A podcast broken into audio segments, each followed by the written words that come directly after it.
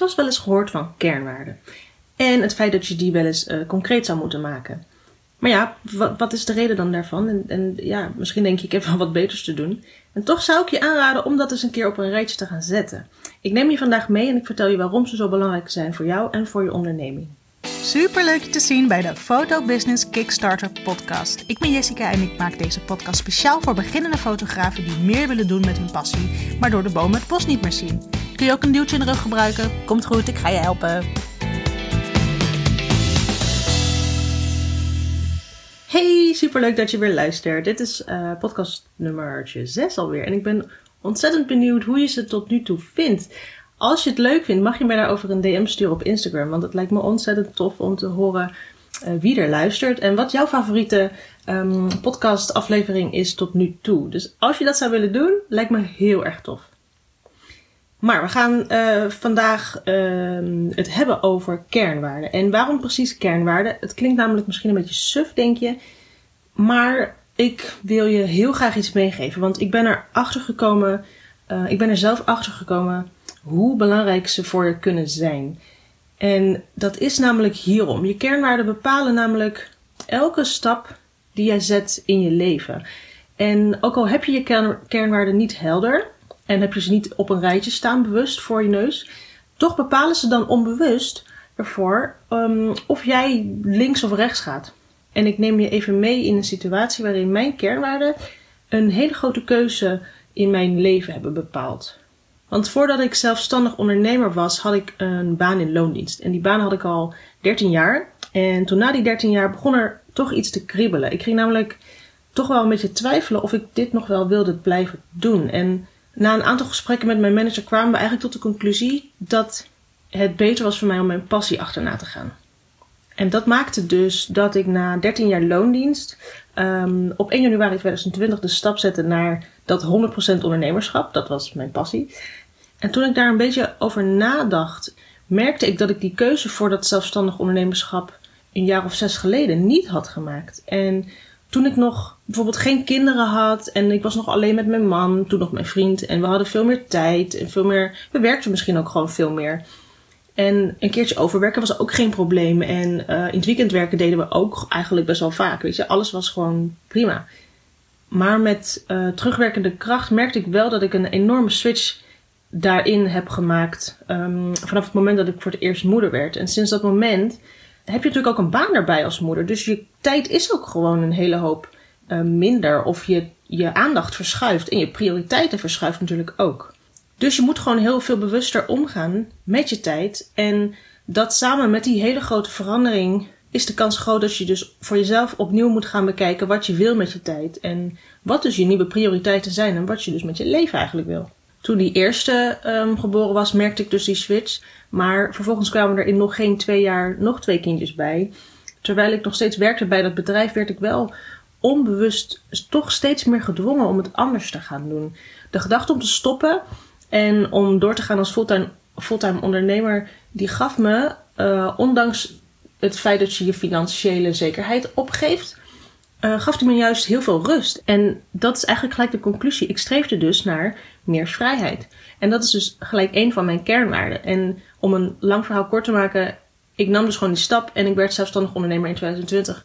En kort daarna um, heb ik mijn kernwaarden op papier gezet toen ik aan het opstarten was en mijn hele bedrijf en mezelf een beetje onder de loep nam. Hier wil ik eventjes een pauze maken in mijn verhaal om even uit te leggen wat nou kernwaarden inhouden. Kernwaarden zijn waarden voor waar jij staat. Het zijn waarden waar jij je leven, maar ook je bedrijf op inricht. En ze helpen je bewust, maar ook onbewust in het maken van de keuzes in jouw leven. En misschien vraag je je af, waarom heet het dan kernwaarden, niet gewoon waarden?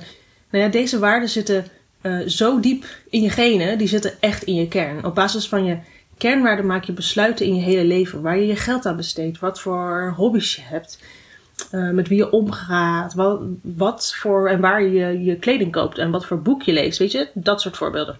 Maar ik hoor je ook nog wel eens denken, er bestaan ook nog iets als kernkwaliteiten. Wat is dan het verschil tussen kernwaarden en kernkwaliteiten?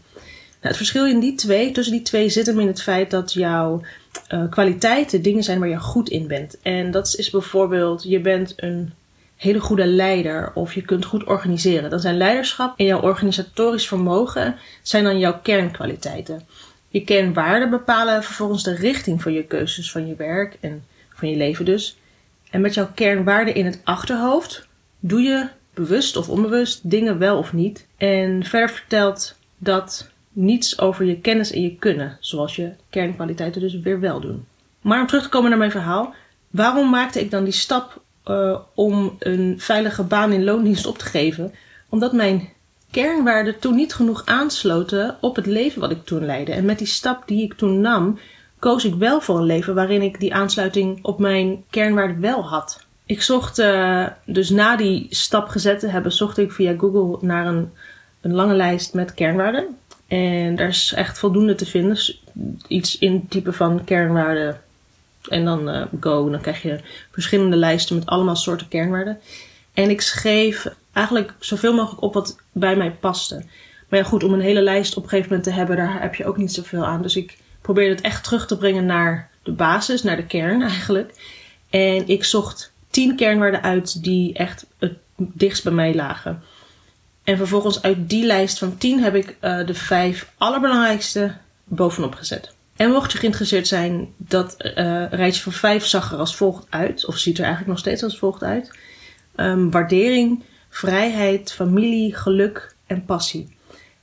En toen ik die kernwaarden eigenlijk helder had, toen drong het pas echt tot me door dat ze mij uh, onbewust, want ik had dit rijtje nog niet helder toen ik die stap ha- had genomen, Uh, dat ze mij onbewust tot die keuze dwongen. In een positieve zin dan, zeg maar. Het, het is dus ook echt wel een feit dat die kernwaarden ook dus echt in mijn kern zitten. Maar wat is dan het voordeel van je kernwaarden wel op papier hebben, als je er ook door geleid wordt, zoals in mijn laatste voorbeeld? Nou, ik denk dat ik, wanneer mijn kernwaarden um, helder voor me waren toen destijds, dat ik die stap een stuk eerder had gezet. Ik denk dat het me namelijk ook een hoop tijd en moeite en misschien wel stress had geschild. Want ik kan nu met mijn kernwaarden gemakkelijker keuzes maken. Ik ben namelijk echt iemand die het moeilijk vindt om keuzes te maken. En ik kan ook behoorlijk slecht nee zeggen. En wanneer ik dan een, um, een, het lijstje met mijn kernwaarden erbij pak. Um, en ik kan in een bepaalde situatie waar ik dan voor zou kunnen kiezen.